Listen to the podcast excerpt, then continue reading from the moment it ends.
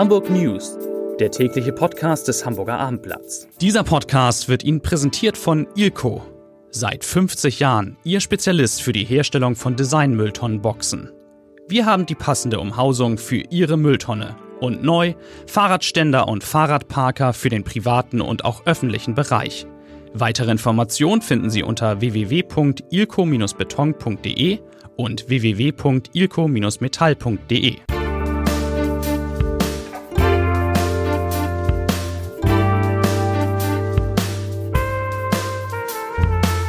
Herzlich willkommen im heißesten Podcast-Studio des Landes. Mein Name ist Lars Heider und ich habe den großen Fehler gemacht, in den ersten drei Ferienwochen Urlaub zu machen und bin jetzt wieder zurück in Hamburg. Ja, wir sprechen heute über das, über dieses wahnsinnig, wahnsinnige Wetter, über fünf wahrscheinlich unvergessliche Nächte, die uns allen bevorstehen. Und außerdem geht es um den ersten Auftritt der Superstars am Roten Baum, um die kleine Schwester der Elbphilharmonie, bei der etwas Großes bevorsteht und um mehr Geld für die Universität Hamburg, um vielleicht mehr Geld für die Universität Hamburg. Zunächst aber wie immer drei kurze Nachrichten im Schnellüberblick.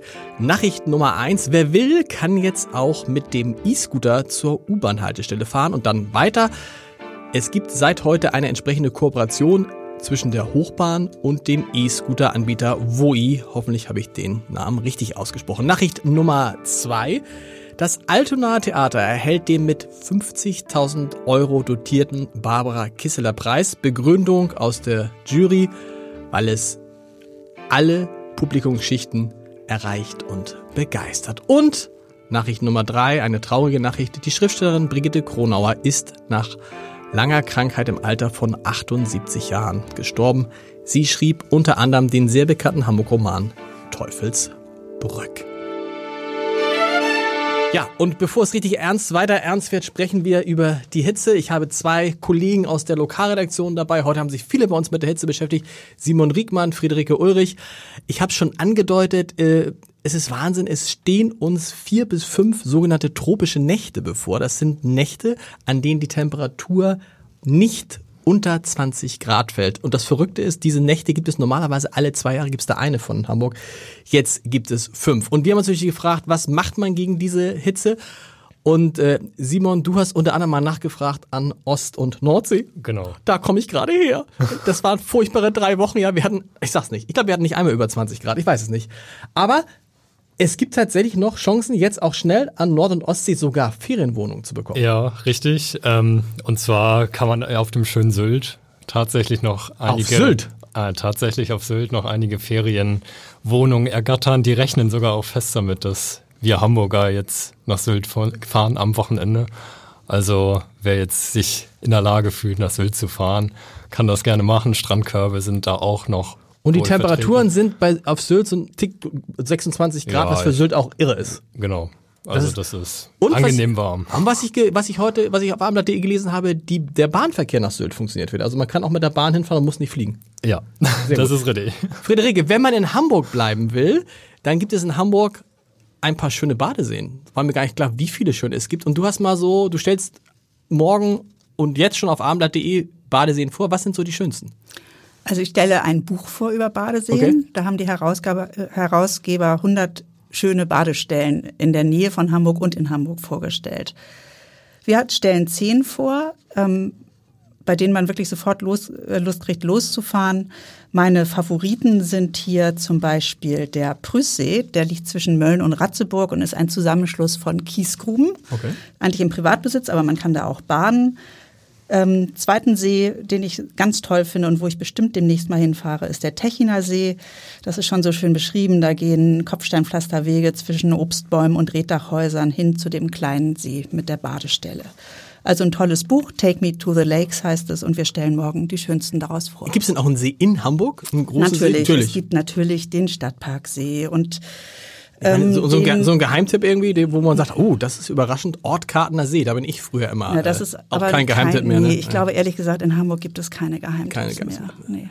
Ja, vielen Dank. Also Den Tonteich vielleicht. Okay. Wobei das für die Leute in, im Sachsenwald wahrscheinlich auch kein Geheimtipp mehr ist. Vielen Dank. Es bleibt so warm. Wir sprechen nachher noch mit Björn Jensen, wie die Hitze sich auf die Tennisstars am Roten Baum auswirkt. Aber jetzt kommen wir erstmal zur harten Politik. Marc Hasse aus unserer landespolitischen Redaktion ist da, weil Katharina Fegebank, die Wissenschaftssenatorin, etwas ja, vage oder nicht vage angekündigt hat. Jetzt musst du mir gleich erklären, dass die Universität Hamburg nachdem sie jetzt Exzellenzuni geworden ist, vielleicht mehr Geld bekommen könnte als bisher? Sehr wahrscheinlich mehr Geld bekommen Okay. würde. Also Frau Fegebank hat wörtlich gesagt, mein Ziel ist es, dass unsere Hochschulen künftig Mittel bekommen, die insgesamt deutlich über den Steigerungsraten liegen äh, der laufenden Hochschulvereinbarung. Das ist mehr Geld. Das heißt, bisher gibt es 0,88 Prozent. Das gilt bis 2020. Und es gab schon oft die Kritik, auch von Uni-Chef Lenzen, dass dieser Zuwachs durch die Inflation und steigende Personalkosten aufgefressen wird, also ein reales Minus ist. Lenzen hat 3,5 Prozent mehr gefordert, mindestens. Sie sagt jetzt, wir werden deutlich über den Steigerungsraten von 0,88 Prozent liegen. Man wird sehen, wo das hinführt, wenn sie dann ab September darüber verhandeln. Die Uni hat ein starkes Argument, weil jetzt kann sie sagen, hallo, wir haben geliefert, wir sind Exzellenzuni, wir haben alles getan, was die Politik von uns erwartet hat, nun seid ihr dran. Genau, Oder? jetzt ist die Politik am Zug, in der Tat. Wir werden sehen. Also es gibt gute Chancen, dass die Uni Hamburg mehr Geld bekommt. Bettina Mittelacher ist da. Du hast, wie so oft, einen interessanten Prozess heute ähm, beigewohnt, an dem das Urteil gefallen ist. Ein Prozess, der mich total erschüttert hat, weil kurz gefasst, zwei Männer fahren nachts im Auto, offensichtlich beide schon leicht angetrunken. Äh, es kommt zu einem Unfall. Der eine Mann stirbt, der Beifahrer, und es war der beste Freund und Trauzeuge des Fahrers. Ja. Richtig? Soweit richtig? Genau. Ganz genau. Also die beiden Männer kamen vermutlich von einer Feier, das ist gar nicht so richtig klar geworden. Äh, Der Angeklagte, dem jetzt fahrlässige Tötung unter anderem vorgeworfen wird, hat zum Prozessauftakt gesagt, dass er, ähm, dass sein Leben auf alle Zeit verändert ist. Ähm, er hat gesagt, der Verstorbene war mein bester Freund, ich war sein Traumzeuge, ähm, das kann ich mir nicht verzeihen. Und er bedankt sich bei der Witwe des Opfers, zu der er nach wie vor ein gutes Verhältnis habe. Das ist mehrfach wieder betont worden. Äh, Aber er ist wirklich überzeugend, äh, vollkommen äh, zerstört durch diesen, durch dieses Ereignis. Was man verstehen kann, da ist dann so ein Prozess auch irgendwie gar nicht wahrscheinlich für jemanden, der das erlebt hat, nicht mehr so was Schlimmes. Am Ende bestand aber doch die Gefahr, dass er ins Gefängnis muss. Also die Staatsanwaltschaft hat eine Bewährungsstrafe von neun Monaten gegen den Angeklagten gefordert. Es sind letztlich sieben Monate herausgekommen. Ähm, das Ganze wurde zur Bewährung ausgesetzt und ähm, der Richter hat davon gesprochen, dass gerade der Angeklagte, der übrigens selber Arzt und Gehirnchirurg ist und in einem Unfallkrankenhaus arbeitet, dass dieser Mensch ja nun am besten um die äh, schweren Folgen des Alkoholkonsums im Straßenverkehr weiß und dass er eben zu viel getrunken hat und zu schnell gefahren ist und dadurch ist dieser furchtbare folgenschwere Unfall entstanden. Man fragt sich immer, also ich frage mich immer als so ein Beobachter, alle wissen das, alle wissen, dass man nicht mit Alkohol am Steuer fahren soll. Gerade Ärzte predigen das. Gab es irgendeinen Hinweis, warum es trotzdem passiert ist? Nein, das wurde im Prozess nicht klar. Dazu hat der Angeklagte sich nicht geäußert. Ähm, man kann nur vermuten, dass er ähm, den, so ein bisschen den Überblick verloren hat. Jedenfalls kann ich mir nicht vorstellen, dass er bewusst das Risiko eingegangen ist. Das ist ihm auch gar nicht vorgeworfen worden, sondern dass es fahrlässig gemacht hat. Der Richter hat dazu in der Urteilsverkündung noch etwas Interessantes gesagt. Es werden immer mal wieder für Juristen äh, ich sag's mal, Testtrinken angeboten, wo man äh, also gewisse Mengen Alkohol trinkt und dann hinterher wird äh, ermittelt, wie viel Promille man hat. Und der Richter hat von so einem Test erzählt und er sagte, er, sein Eindruck von sich selber sei gewesen, dass er völlig hinüber war. Letztlich hatte er 0,74 Promille. Okay. Und er hätte sich niemals zugetraut, sich in diesem Zustand hinter Steuer zu setzen. Unser Angeklagter hatte äh, 0,94 Promille, also noch ein ganzes Stück mehr. Vielen Dank. Jetzt kommen wir zur kleinen Schwester der Elbphilharmonie, bei der Großes bevorsteht.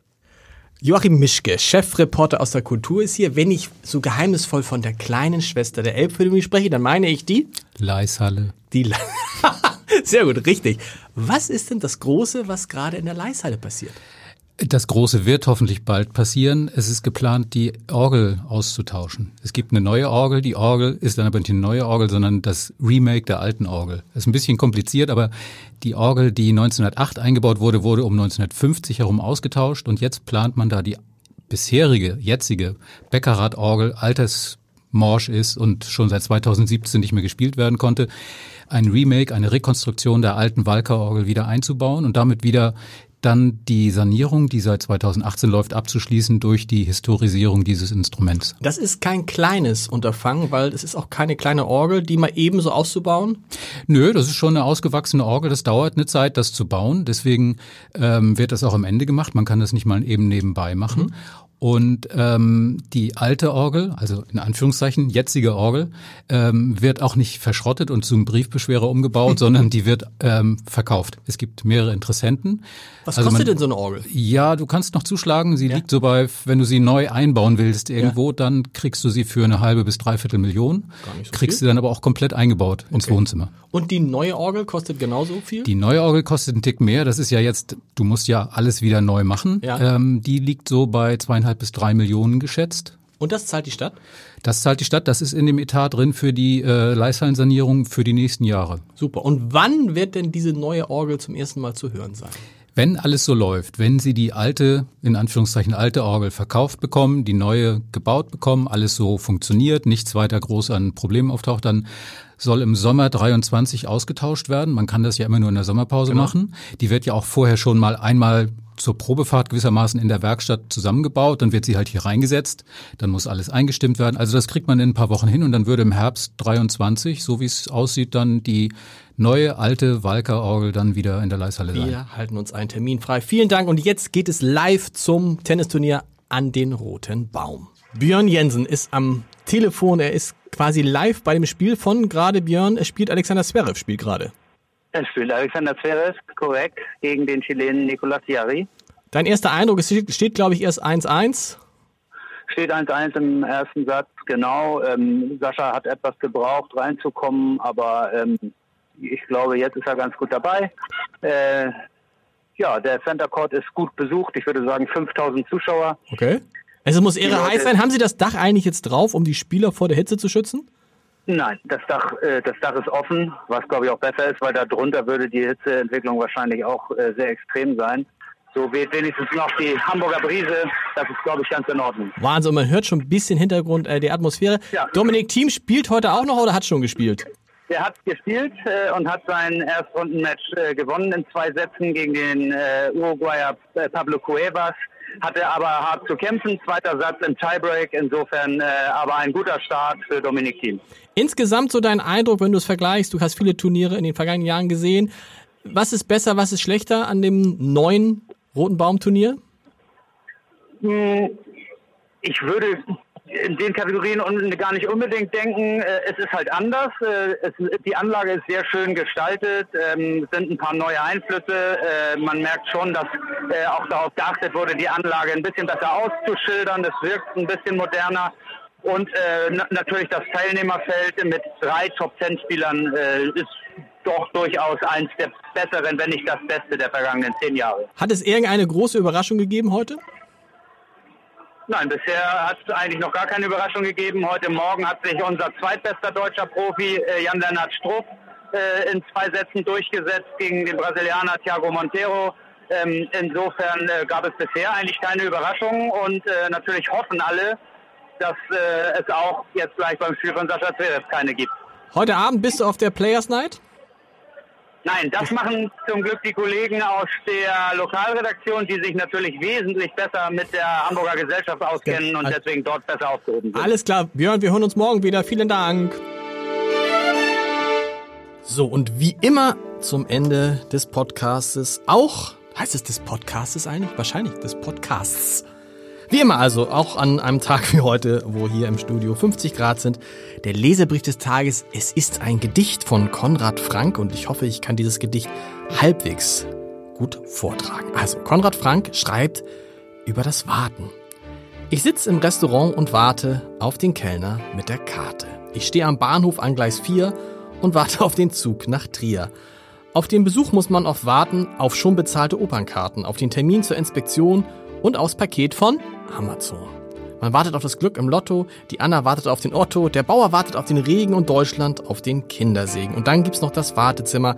Da ist das Warten noch viel schlimmer. Doch warten hält man gar nicht aus, liegt man gerade im Krankenhaus. Ich hoffe, Konrad Frank liegt nicht gerade im Krankenhaus. Danke für dieses wunderbare Gedicht. Bis morgen bei 35 Grad, allerdings außerhalb des Studios. Tschüss.